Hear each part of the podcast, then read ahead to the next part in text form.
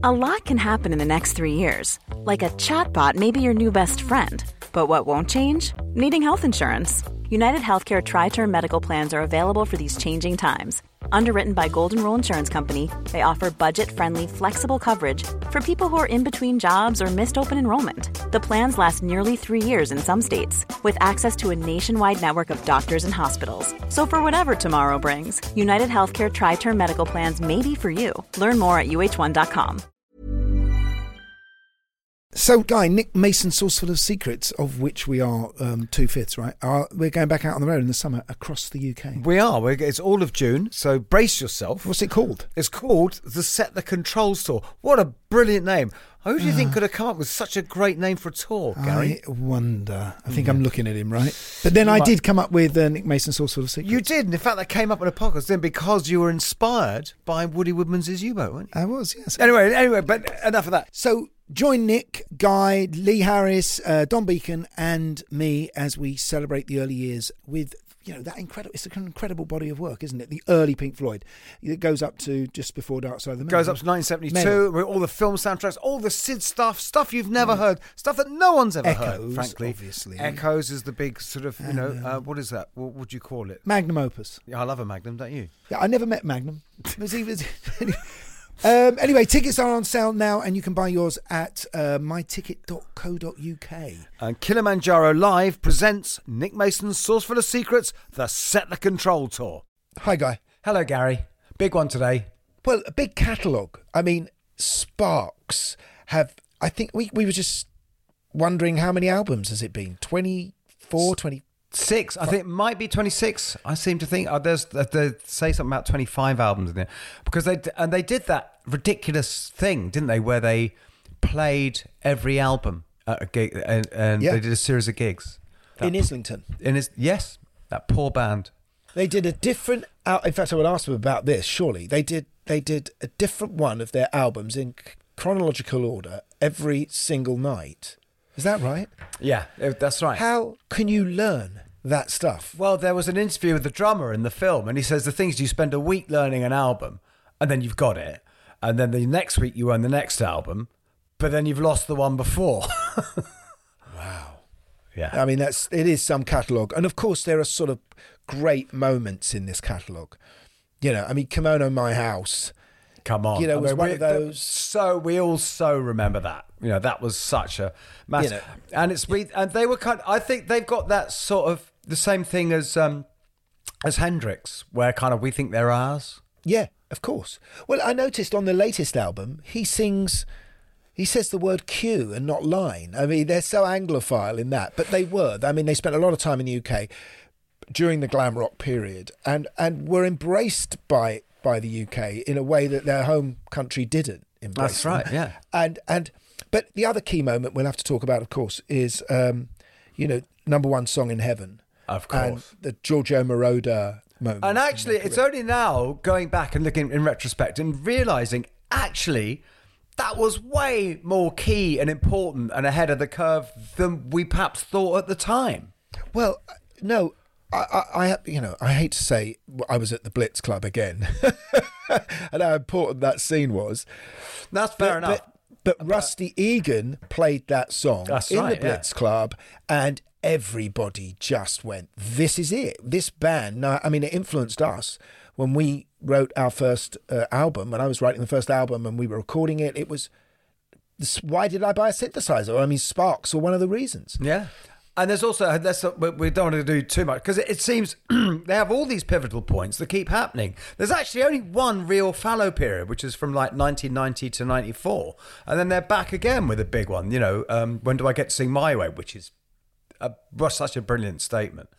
Yeah. Um, yeah, yeah, and you know, they're and embraced by so many bands. You know, everything from the Killers and and uh, Franz Ferdinand and Duran Duran, and of course, you know, us and you know Depeche Mode. I mean, but also their foray into making films as well.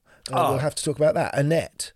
Annette, which is fab, a fabulous film, I must say. I loved it. But again, this goes back to they were going to do a film with Jacques Tati originally. Of course, because they grew up wanting to be filmmakers. That's right. And and their story is so touching with their father. We'll get on to that, who died young. Um, um, who took them to to the movies. Um, Guy, this is also the first time we're going to be interviewing two people at once. I know. I'm very afraid. I I am because this town ain't big enough for the both of us, Da da da da. and it ain't me who's going to leave. Let's get them on. Welcome to the Rockonteurs. Okay, guys, I'm ready. That's a big tune for sure. I actually wrote that originally for Tina Turner. Of course, I had gone and found Joni Mitchell down in Florida and brought her back. I've listened to a few of them and they've been really good, man. I've been sitting in the back of the car coming into London. They're brilliant. That caused a big problem in the band, actually. I was having too much fun. Thank you guys for still being around, still making music, still being into it, and doing this podcast. It, it's uh, it's fabulous. Well, I get the feeling that us three should go for a pint. That's what I think. I'm in a band now. it's called Roxy Music. You know this thing about the 10,000 hours of experience? Oh, yeah, and it's- get good at something. When we recorded Arnold Layne, we'd done about 50 hours. The Rockonteurs podcast with Gary Kemp and Guy Pratt. Keep on rocking! We've got Russell. Oh, hi, Russell. Hello, Russell. Hi there. Oh, so good to see you. Thank you. Yeah, good to good to to meet and see you as well, you guys. Yeah, where's your brother? Is he uh, going to? He's coming soon. He's in his own room uh, somewhere in this hotel. So Here comes Ron. Here Here comes, comes Ron. Ron. Ron. Yay, Ron. Yeah, how are you doing? Russell and Ron. This is And, uh, fantastic. Are you both in different rooms at the same hotel? Oh, what a, what a question. No, because that's how we used to do the podcast when we were on tour. So it's quite funny. We're getting fla- things are things are going really well for Sparks. We can afford two separate rooms. Finally. Brilliant.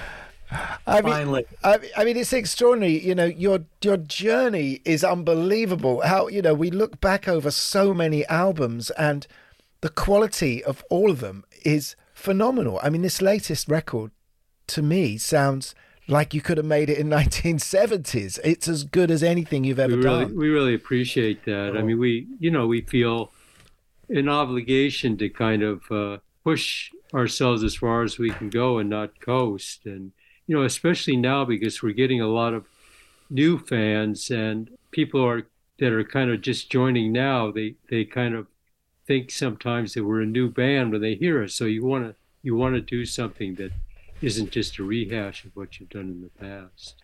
Well, the fact that I mean, even you know, that girl's crying in her latte. That you've managed to maintain for so long this fantastically arch, ironic sort of style of lyric writing, which is you've never lost. You've never lost that sort of edge to it, which is, you know, which is which is magnificent. You know, we think that just um, you know having the consistency of the world that that Sparks has kind of created that that universe that you can't kind of uh, veer off course ever. I mean, we we probably couldn't veer off course very well either, but uh, but we we kind of take pride in that that the you know the universe is kind of intact and people that you know are attracted to Sparks kind of appreciate and know sort of what that universe is and they they like to know that there'll be a song like uh, "The Girl's Crying in Her Latte." But it- that doesn't make it any. next e- listening. It doesn't make it any easier to to imagine. I mean, the, you're, but you're right. That universe. I mean, you can trace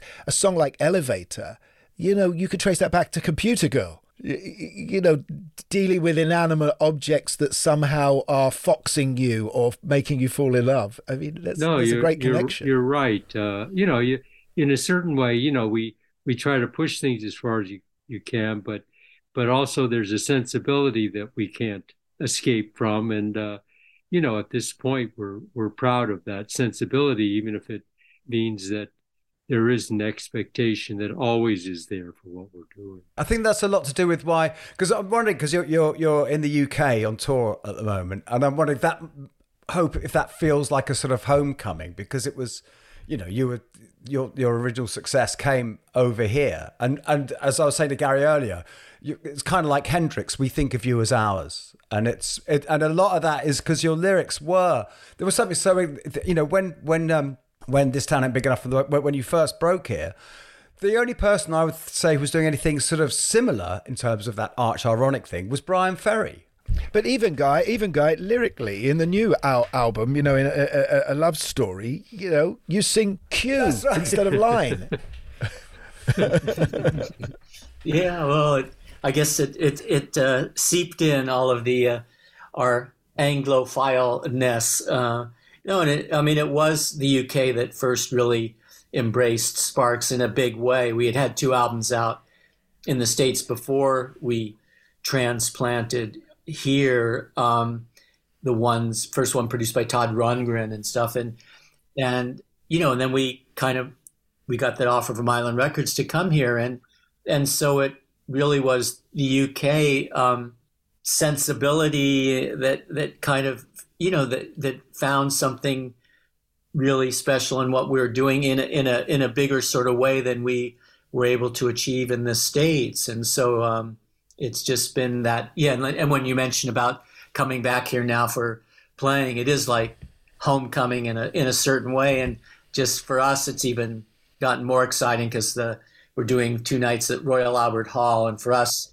you know, being Anglophiles from way back, you know, Royal Albert Hall means something special, extra special, and uh, knowing we're we get to play there this time, and things are kind of on this upswing now. It's it's really satisfying, and we you know we owe a lot to to to Britain that's kind of really uh, embraced the band. I don't want to look back too soon because I just want to. I also want to sort of talk about this new album a little bit more because uh, having Cate Blanchett on the video, it was such a coup. I mean, what what an what an incredible performance from her as well. Uh, how did that happen? We were at the César Awards in Paris a year and a half ago. Those are sort of the equivalent of the BAFTA Awards or the or the Academy Awards in the states. Uh, we had been nominated for the film music and for the film that we wrote called Annette, that was starring Adam Driver and Marion Cotillard. Um, and so we were there to for the nomination, which we fortunately we were lucky enough to win Best Music for that film.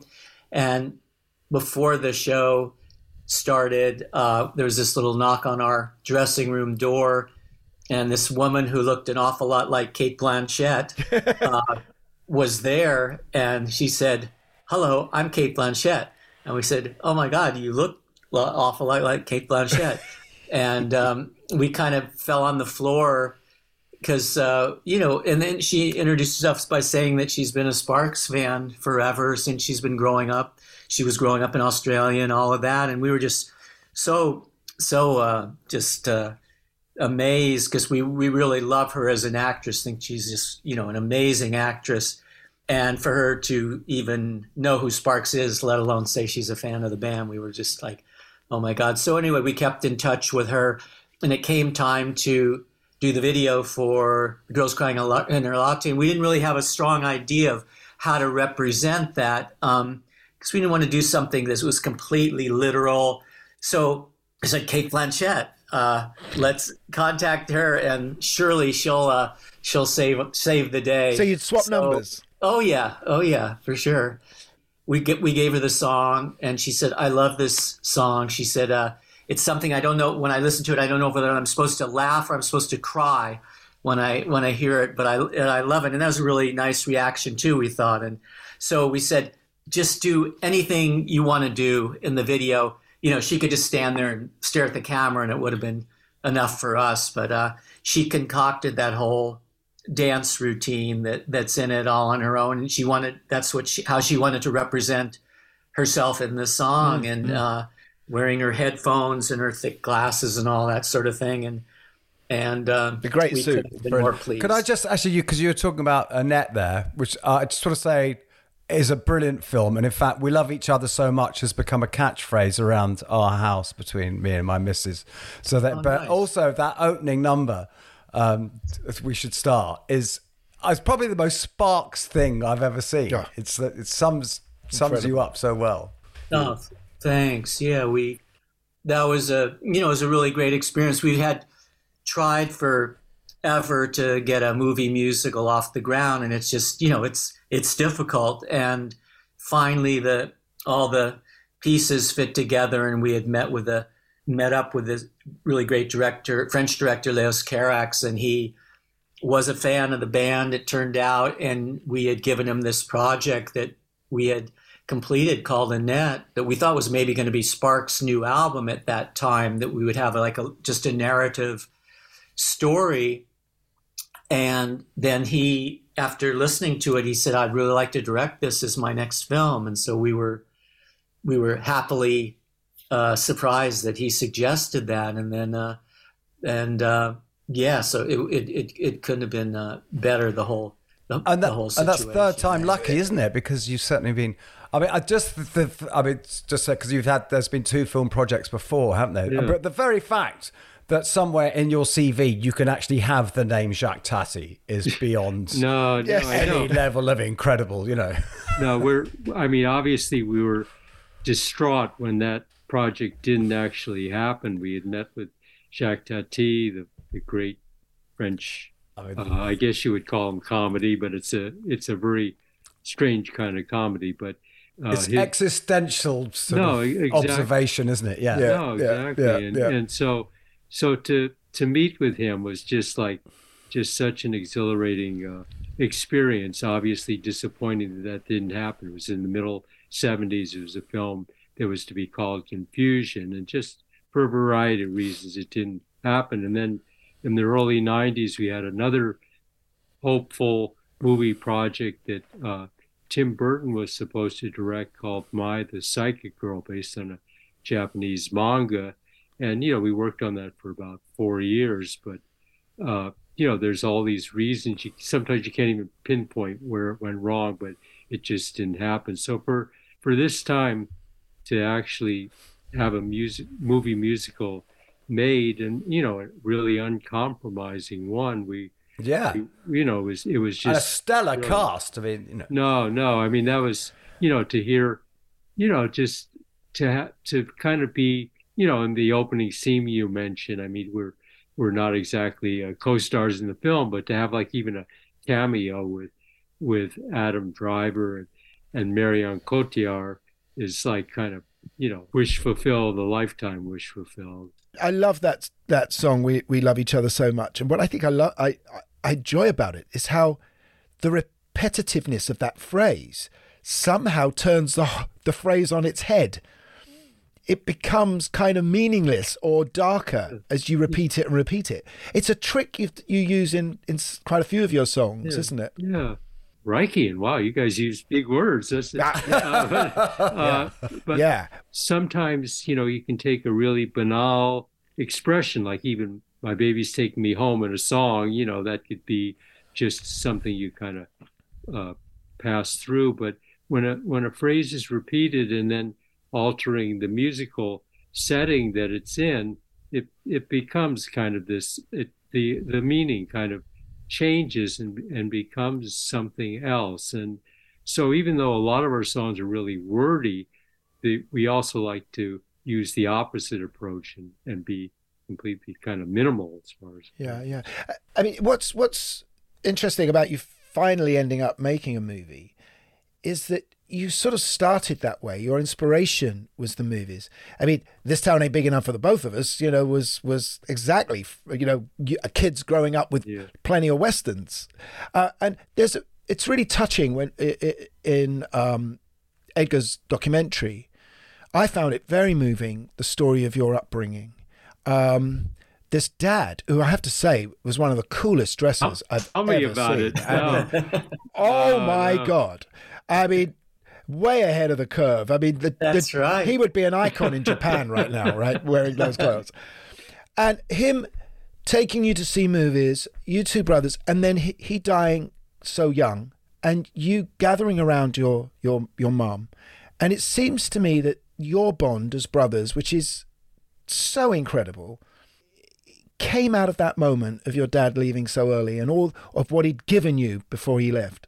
No, it's. I mean, it's it's really, it's really true, and um, you know, I think just not anything so specific, but just being in an environment where there's somebody doing something creative and in in the arts, and even though he split his time between doing commercial uh, commercial artwork for a newspaper, but then the other half of the time he was uh, a really great painter. Uh, a fine artist. And so I think maybe just being growing up in that sort of environment, um, something must have seeped into our bones and, uh, you know, steered us in the right direction, even though he wasn't doing it, doing kind of musical endeavors. Even though he brought home tons of cool records for us to listen to, so that that was also that's something. that's that what I was to add to what Gary was saying, which is the other thing that's fabulous is we have so many people who say where there was this site they saw it was like they saw Elvis on the Ed Sullivan Show, the Beatles on the Ed Sullivan Show, and that was it. That changed everything. Everything's outside. You know, you, they rebelled or whatever. But you guys had all this fabulous music and everything being brought to you by your parents. It was all coming from them. And your mum drove you to Vegas to see the Beatles. I mean, you know. That's right. no, across the uh, the Mojave Desert, in the, if you had seen the car, it, it logically shouldn't have made it all the way across the desert, but but somehow we got there. And uh, yeah, it was the second time she took us to see the Beatles. She also took us to the Hollywood Bowl when they played, so we uh, seen them twice. So, uh, but that's that's, that's, what's so nice is is like so. So your entire musical career, everything comes from a place of nurturing. It's all being Oh, nurtured from Yeah, the- and, and our our musical education isn't in some kind of formal context. It's from listening to, you know, AM radio and then Yeah. and then records and all. So so you know, people kind of think of our music as being eclectic at times, and that I don't know where that actually comes from, but because our our original learning experience with music, it you know, not in a learning in a formal sense, but kind of just being indoctrinated was was just rock music on the radio and, and records. I, I have four boys, Ron, and um, and I can see the the sort of how when when a younger sibling comes along, the older one gets his nose put out a bit, and uh, and and some of them never forgive the younger sibling for coming along. Um, but you you made an incredible connection with. I think your kid brother's like Yeah. three years younger than you, right? Yeah. What was there a moment? Do you remember Ron when it was like, well, I guess he's in my life, and we're going to create only together? when when uh, it was a business partnership, then then it, then we had to get along, you know. So so you know you, you never kind of consider those things until you realize that you're actually working with a brother, and you know we're we're fortunate enough with within Sparks that our roles are so different from each other within the band that we don't have the usual competitions that other bands with brothers might have. It's prob probably worth pointing out at this point. Sorry to interrupt, Gary, but this is about is that Gary is is like you in one of the rare successful brother partnerships. No, right. No, no, no. in rock and roll, it's like Yeah. you, the Kemps and you two. You're like the anti Gallagher's or the anti Davises. No, no, because it, it really is it really is the uh, the exception because uh, I can understand that sort of situation, but uh, we have a bond in that way. We love each other. So well, can I can I say can I can I say can I say I, I anally put my albums in alphabetical order, and uh, Oh. and Spandau Ballet sit Wow. right up close Every to Sparks. Every, every time I go to Japan and look through the, the Tower Records bin and look for uh, selfishly for one of our albums, there I go, Spandau Ballet. So Yeah, but of course, but but but with your ridiculous output, you obviously dwarf the section that Gary takes no, up. no, but he's he's uh, he's he's ahead of us. So. you talk about your relationship together, and of course, famously, I think what made it so extraordinary at the beginning was this. You had it was almost it was it was perfect. We knew this story. Your relationship was a story so familiar to us. Here was Tigger and here was Eeyore, right? That's that's how I think we saw you as kids. Uh, and was this something you? I mean, listen, I don't want to blow the myth anywhere, but was it a natural thing for you to find those relationships, or was this something you got from a movie? You mean uh, the Well, uh, you know, I mean, what is seen on stage? yeah, how we appear? yeah, I mean, obviously, sort of Ron as the sort of you know s- sort of silent movie kind of not villain, but uh, Yeah. Well, I mean, it may not sound like it, but it was pretty uncalculated. The whole. Th- I mean, I just did whatever I thought was, you know, trying to be cool, like every front man probably tries to be, and, and then Ron kind of wanted, just went the opposite way, where, you know, being a keyboard player, it was hard to, you know, jump around and be cool you know, with a with a keyboard. And so he, you know, got his hair chopped off. Actually, when we moved to the UK after a little while, he had long bushy hair like I did, but he got rid of it and slicked it back and uh, and went kind of the opposite route. But it you know it wasn't like we had a board meeting and said, "Hey, this is cool. You'll be you'll be that kind of way, and I'll be this kind of way." He just did it, and then it then it was really something that was so effective and striking on British TV because there you know close-ups were were the thing, and so when they did close-ups of Ron, Oh, that was his, uh, unforgettable. natural inclination to What, what else? It's that side eye to camera. That's the absolute. That's your, that's your definitive. That's your windmill. Ex- no, exactly. No, Exactly. Because I always, I always wanted to be Pete Townshend, but I saw you did that in the video with the violin, didn't you? On- oh yeah, no, that's that's Yeah, right. that's but that right, was, yeah, you know, a, a one-off. later, But yeah, I, right. I, I really wanted to be Pete Townshend forever. But as a keyboard we all player, do. We all do. We all do. Well, okay, yeah, but, but uh, within the context of our original band, everybody looked like a rock person in a general way, and I, I kind of wasn't carrying my load, and so I, I just had to go a, different direction. So you know, I mean, it's uh, it was frustrating because you know I just love the flashy bands all the time, but in a really kind of uh, bizarre way, just having close-ups where you're where in a way you're doing something quite a bit less physical than a, a windmill it kind of worked at that time And I also think some of your success being in the U- in the UK was because we understood humor in music. The Beatles always had it. There was there were always you know their influence would have been the Goons and and and other you know on a review that was normal to have serious acts and comedy acts.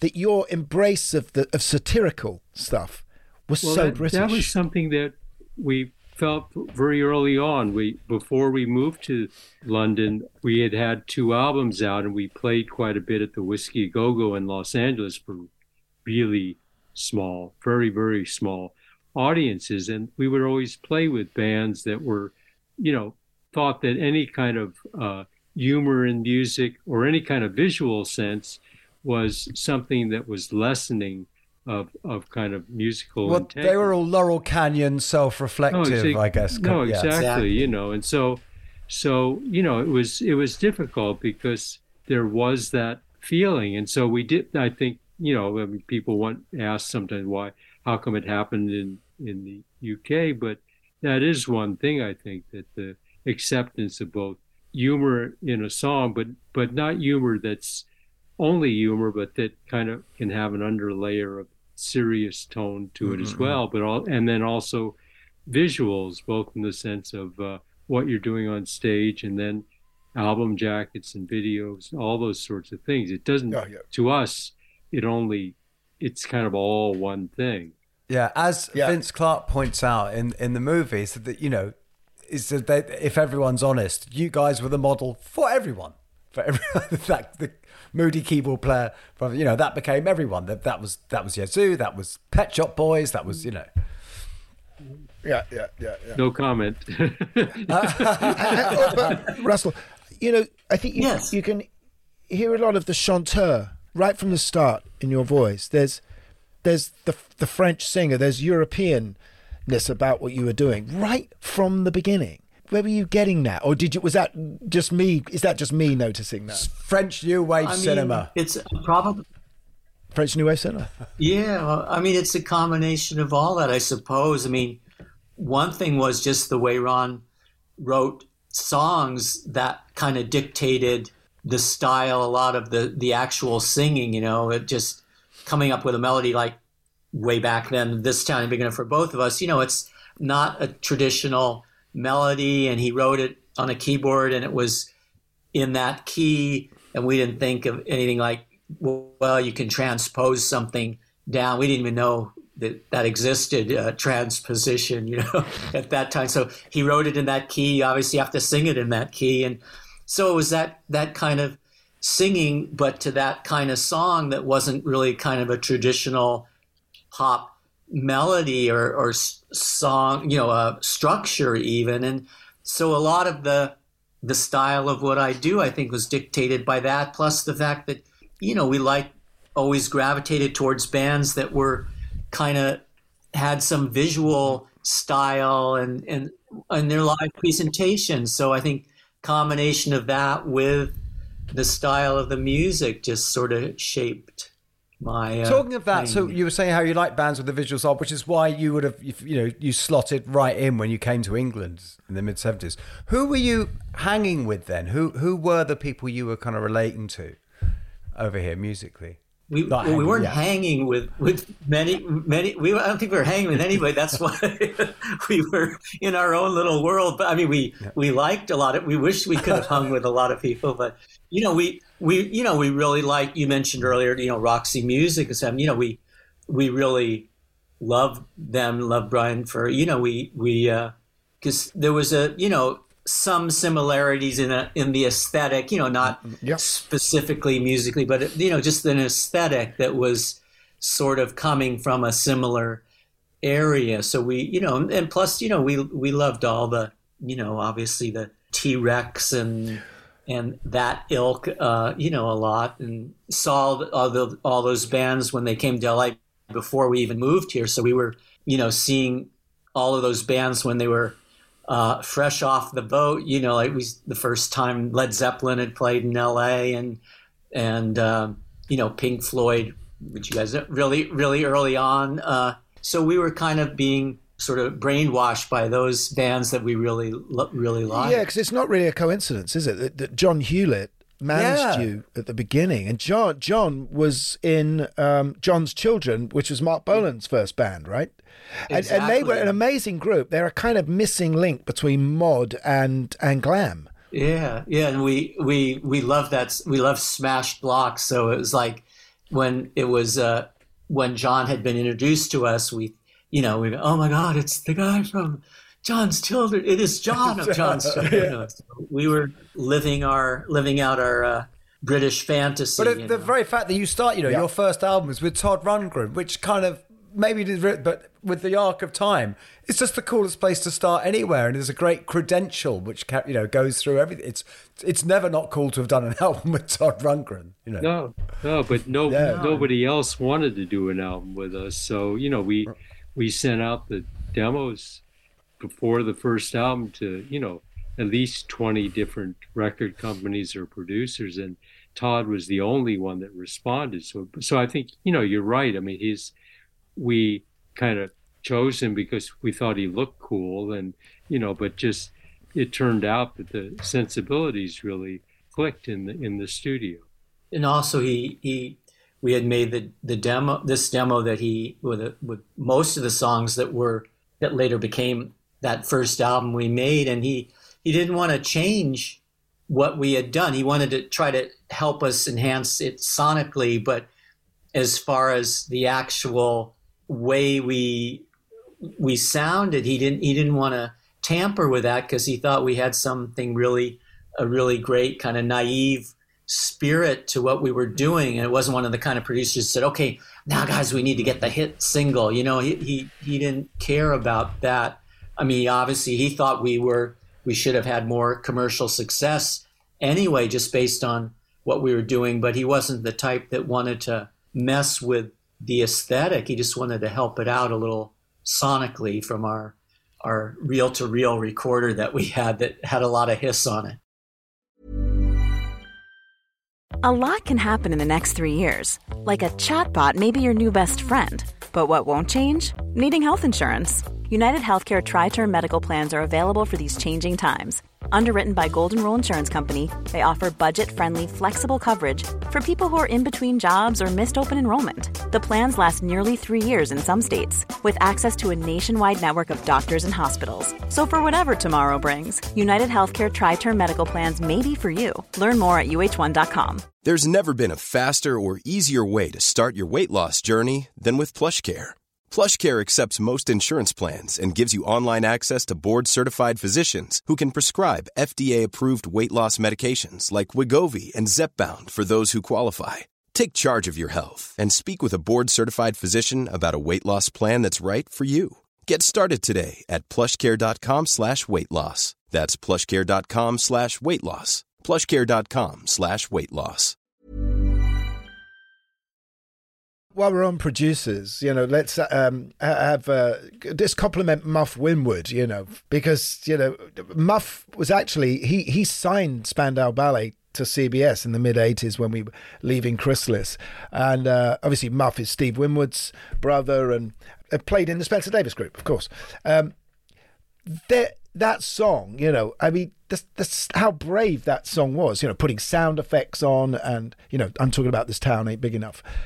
You know, it was, it was. There are you guys have given me two moments where I've heard a song in my life, and I can tell you the minute I, the place I was, and where I was, and how it changed my life.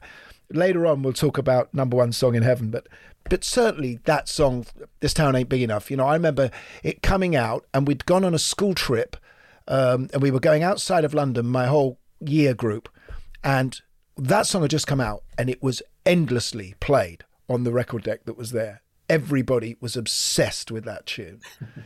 It's so visual as well. Sorry, there are no questions in that. There's just I'm Oh, just no, I I'm mean, just what- spewing sparks fan.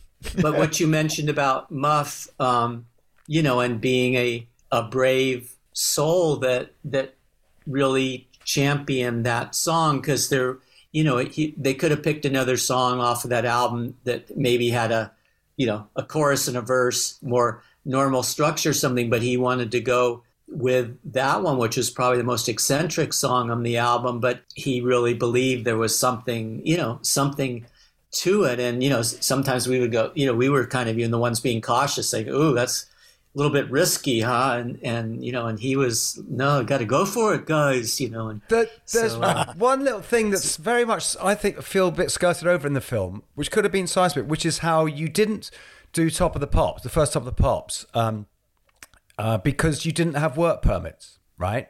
Now, that could have been the end of it, right? That this, it, you make it money. If you were here, you were doing it up, you were doing all this stuff, you didn't have work permits, you could have been sent home right then. That that this whole story could No, just, was- you know, have, have died.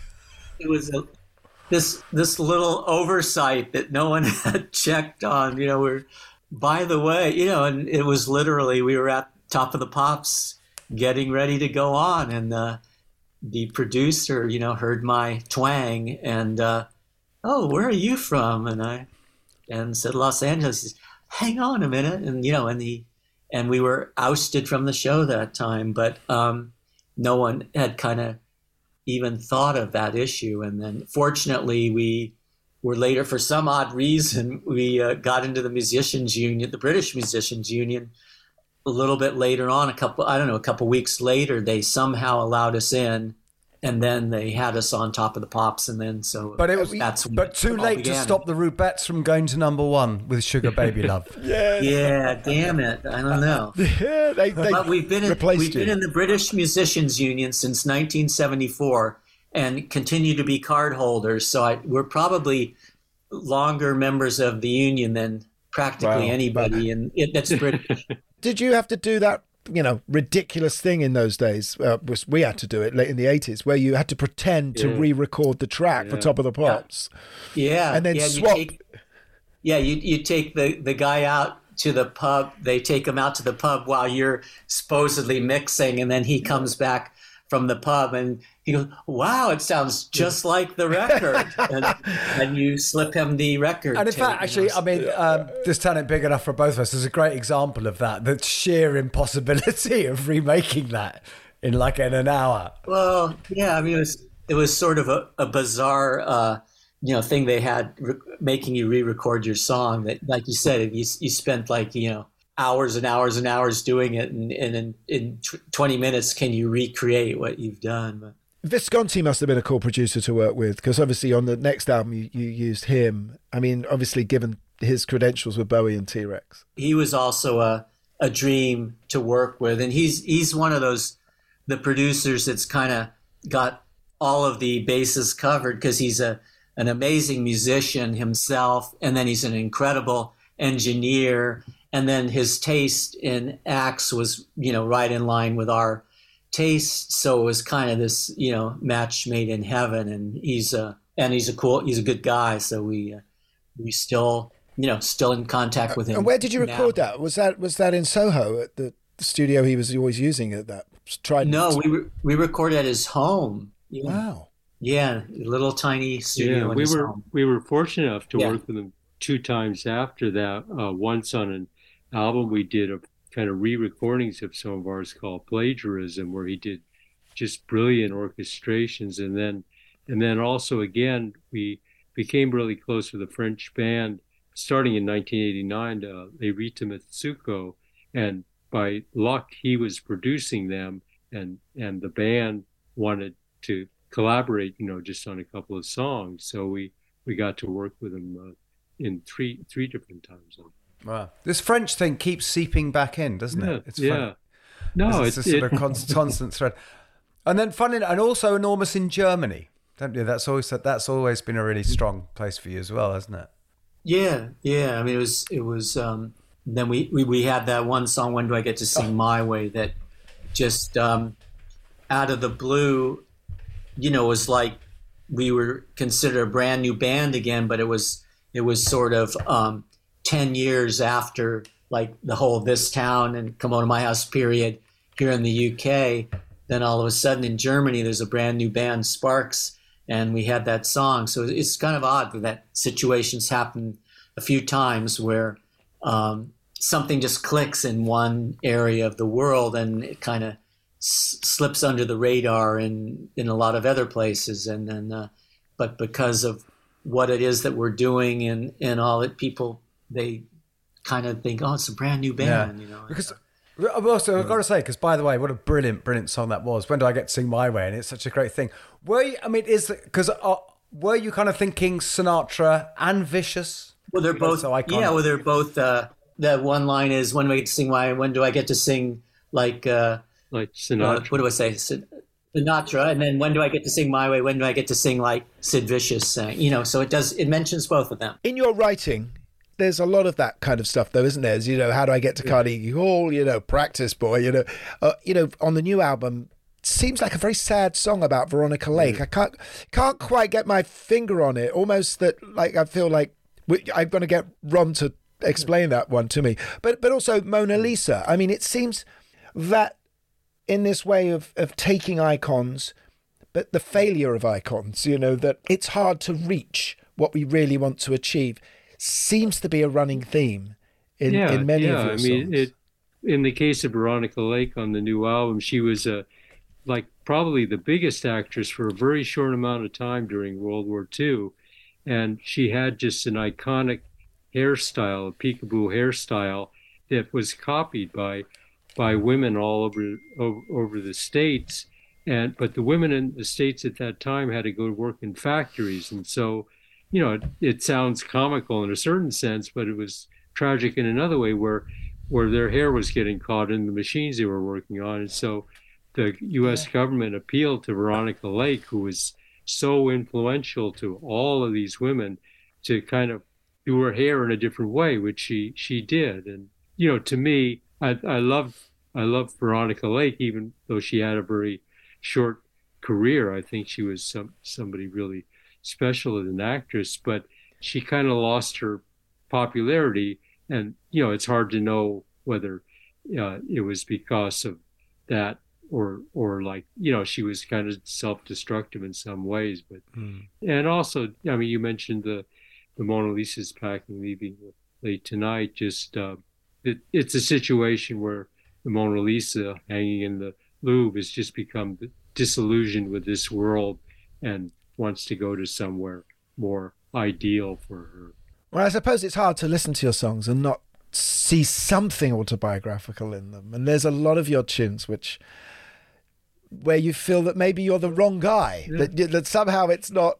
I wasn't meant to be here. That's that, well, there, you know, there's we've we've had our share of frustration, so maybe that's channeled sometimes in the in the songs. I, I, you know, I don't know. I mean, I, it to me, uh, it's kind of not very interesting. Uh, a successful uh, love affair as much as one that's that's kind of uh, has its uh, dark side to it. We've got to move on to this track because I mean I found it uh, next snuggled Ah. next to a Spandau Ballet track. Here is my orange vinyl.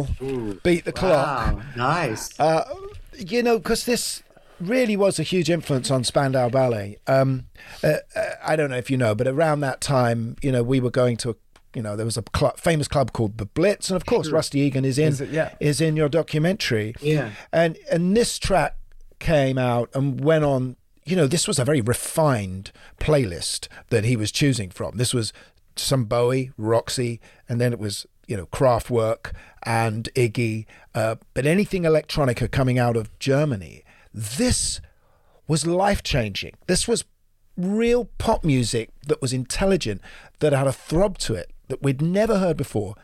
It was one of the reasons that we bought a synthesizer.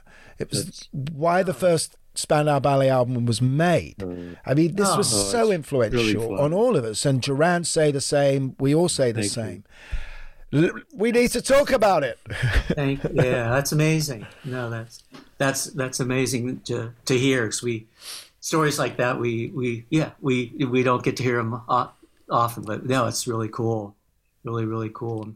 That's ironic because when that album was first made, you know, it, it the the public was so way ahead of critics at that time because critics kind of really slammed us in the, the British press because it was like we had been a you know in their mind a, a rock band and now we're working with synthesizers and a and a disco producer you know Giorgio Moroder. And and and so it, were- it was kind of at first seen as being you know blasphemous to the the rock cause but but then three of the songs were really popular off of the album as as singles. And then like you mentioned there was that you know whole club scene going on and, and with that song as well. And so it was it was it was good proof that sometimes the public maybe knows more than than some critics do about about situations you know. So it was uh and then and then now since that album's kind of been reassessed and all of those critics are now long gone but that album still remains and then it's kind of been reassessed as to what it actually represents in a in a more Hang on, positive he's way bringing another one. I have it here. I mean, There it is. What, what a what a what an album! Number one song in heaven is one of the great. And great uh, the fact that that collaboration came about through something which really could have blown up in your face, wasn't it? Which was basically an empty boast to Oh, a journalist. a, a lie. Empty boast or a lie. What happened? What happened? Yeah, well, we we uh, some journalist had said, "So what? What's your next album going to be?" And and we had in our own minds, we really wanted to try to work with Giorgio Moroder because we really loved "I Feel Love" with Donna Summer that he had done. So we did this interview with a German journalist, and she and she asked what we were up to. We said, "Oh yeah, we're going to be working with Giorgio Moroder." And we had, you know, we had no clue about how to get a hold of Giorgio Moroder. And she said, "Oh, really? He hadn't mentioned that to me. I'm I'm really good friends with him." I'm "Oh crap!" So uh, then we we owned up. We said, "Well, we actually haven't yet contacted him, but we would like to work with him." And then she said, "Oh, I can. Of course, I can introduce you to him." And she did. And then we got along really well with Giorgio, and he. Uh, you know, and it was all new for him too, because he had never worked with a band before. He had only worked with solo artists like Donna Summer, where he could help to really mold the artists, even though obviously Donna Summer is a great singer and all of that and has her thing, but he could help shape, you know, the kind of the the the musical um, you know backdrop for her. And so working with us, it was kind of another an odd situation for him because we had the, this band sensibility, and he was coming from this other kind of sensibility, but he really liked us too. So it was everybody's kind of tiptoeing a little bit in the studio, not knowing what we were going to come up with. But I think everybody was really motivated to just try to do something really fresh. And was it a learning curve for you, Ron, as far as Oh, no. synthesizers are concerned? No, he he, you know, everything that we learned, you know, knew about synthesizers, it all comes from that one experience. I mean, just just you know, we we you know, you know, I had played with an RMI piano, you know, in in the UK, but I knew nothing about how you got that sound like from I Feel Love. So, so you know, we first walked into a studio in L.A. that Giorgio had worked in before, and there were just at that time there were no portable synthesizers. It was all like just these banks of walls of red lights and all this sort of thing. And so, so Giorgio, you know, that that exposure to what to the knowledge that Giorgio had and the expertise in the electronic studio was was all from him. Did you did you find yourself going down that rabbit hole then and getting into VCSOs and filters? And... Well, I never, you know, I've never, even though I've I've fa- I'm fascinated by the sound, but we've never been hundred percent purists as far as like, you know, having vintage gear and all. I mean, I have, you know, I have a few uh, museum pieces in, in my place, but we like to work as quickly as we can. And so if there's a plugin now that approximates something mm-hmm. and used within the right kind of context, then we're we're kind of fine with that. We don't we don't really have many uh, pieces of hardware in, in the studio anymore. Because I think some of the synth sounds on the new album, yeah, sound very period and a fantastic, you know, dirty sounds. Yeah, most of it's coming just from uh, sound, you know, sound libraries that we have that have now you can kind of have everything at your disposal in one laptop have vintage synthesizers but then have full orchestras too. So it's it's pretty amazing time for, uh, how do you, how do you you can you don't have to answer this question if it's you want it to be a remain a mystery but i know ron in the early days certainly was the key songwriter but how how are the songs do the songs evolve for you now as writers? well really in like two different ways. One of them is just in a more traditional way where maybe i i come up with a song I have like a small setup in my place on a on a keyboard and singing in my style, and uh, and or also on an acoustic guitar. But the so and then bringing it to Russell's studio. But the other way is is kind of a more of a collaboration within the studio where we just start with nothing and try to you know figure out you know just to take one sound or one kind of rhythm and figure out can something be built around this that has some kind of mm-hmm. song form? And you know it's really helped you know me especially just where where i i having more than one way of writing is really liberating. And i think it it it leads to more variation with within what an album can be for us. I mean, the fact that you just said on an acoustic guitar was suddenly felt like because Vince Clarke yeah, is the same. Yeah. Vince writes everything on acoustic guitar. You know, so, but um, but it's but what's interesting for all of that is that one thing that's really clear from the film is that you've always actually been very much about a band about and you have this you know you're you clearly very close with your musicians and you generate fantastic loyalty from your musicians. So you know you you very much are like a band structure, don't you? When you yeah, I mean we we we really like it. I mean we we also you know we're we like it. The the group that we have you know is kind of younger guys that are you know they're all fans of the band, but and come kind of without any a lot of baggage from the past. Like they're really just um, you know, they they don't even know some of you know a lot of the minutia from the past, which is great. They just they like what we what we do, and so it's kind of um, refreshing. Where it's not like session guys, kind of in in your band. It's more like it is like like a band, you know, and in the best sense uh, of that, and and and kind of they're they come they're really uh, not jaded by. all of the bad stuff that that you that one can get jaded by in in, in, in music. We um we spoke earlier about your films, and um and of course we should also mention um uh, the seduction of Ingmar Bergman, which was a which which uh, you know took you into sort of slightly different art form almost. But is musical theatre's going to be begging to see you make? You know, when are you going to make that musical? I mean, surely Annette could be a musical on stage. You mean? Yeah. Um, yeah. Well, I mean, it's there's a possibility that that could happen at some point and we're you know we we would love for that to happen i mean right now we're kind of more focused on you know, movie doing doing musicals for for movies. We have a new Oh. project that we finished called X Crucior. That's um, we the the film company that produced um, the Edgar Wright documentary uh, asked if we had any what we were up to, and so we told them, "Aha, we have a uh, we have, have in fact another musical that we've been working on," and so um, so we finished the screenplay and finished all the music for it, and so now we're just kind of. Uh, going to the next step and seeing who's going to be involved as a director. Amazing. You wrote the story. You guys wrote the story.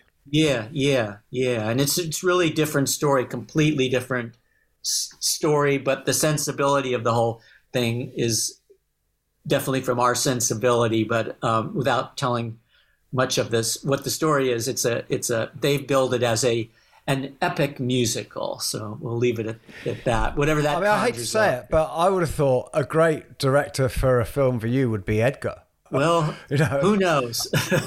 we we you know we we love Edgar and we're like really good friends now. So we'll. we'll I should you know, by the way, I've got one link here because I did the music for the thing that made it for his TV series Spaced. Yeah, The yeah, fi- yeah. I, I yeah. did all the score Oh, for that. amazing. so- Oh, oh, oh so I'm, yeah. I'm very Oh, biased. No, I, it. I, I love that. I love that. I, I re- actually pretty recently, I'd seen all his films, but I, I recently saw that, and it, it was, I thought it was, I thought it was great. You also worked with George Hencken, right? Yeah, well, George, you produced you, your documentary, directed our documentary, Soul Boys of the Western yes. World. Yeah, she was wonderful, lovely. Yeah, she's she's great. Yeah, um, your work ethic is incredible. I mean, twenty odd albums, 25, 26, What is it? I don't know how many. Twenty six now. Twenty six albums. 26. Do you drive each other to that? Because is it is like Ron picking up the phone? Come on, Russell, we've got to do something. Or are you constantly looking to form to create art? And on, it's it's unstoppable with you, whether it's the music or the visuals.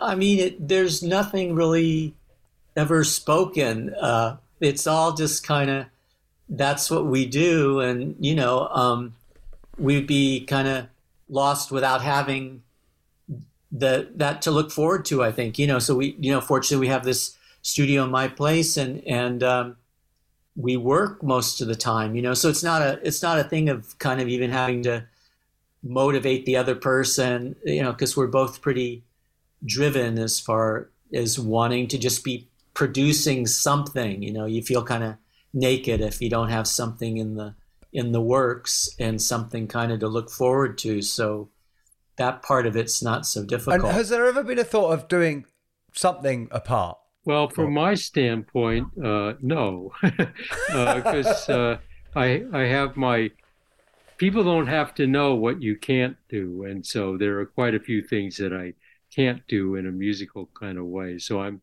uh, I'm kind of this is kind of the only situation that I can be in in a musical sense. Do you hear that, Russell? Yeah, You got it right where you want him, Russell. When, when- when- You ain't on our going intro nowhere. for you guys, we were, a raise.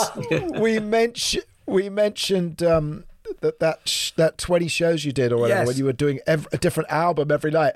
Uh, we couldn't believe that there were musicians out there that could cope with that workload. How did that work?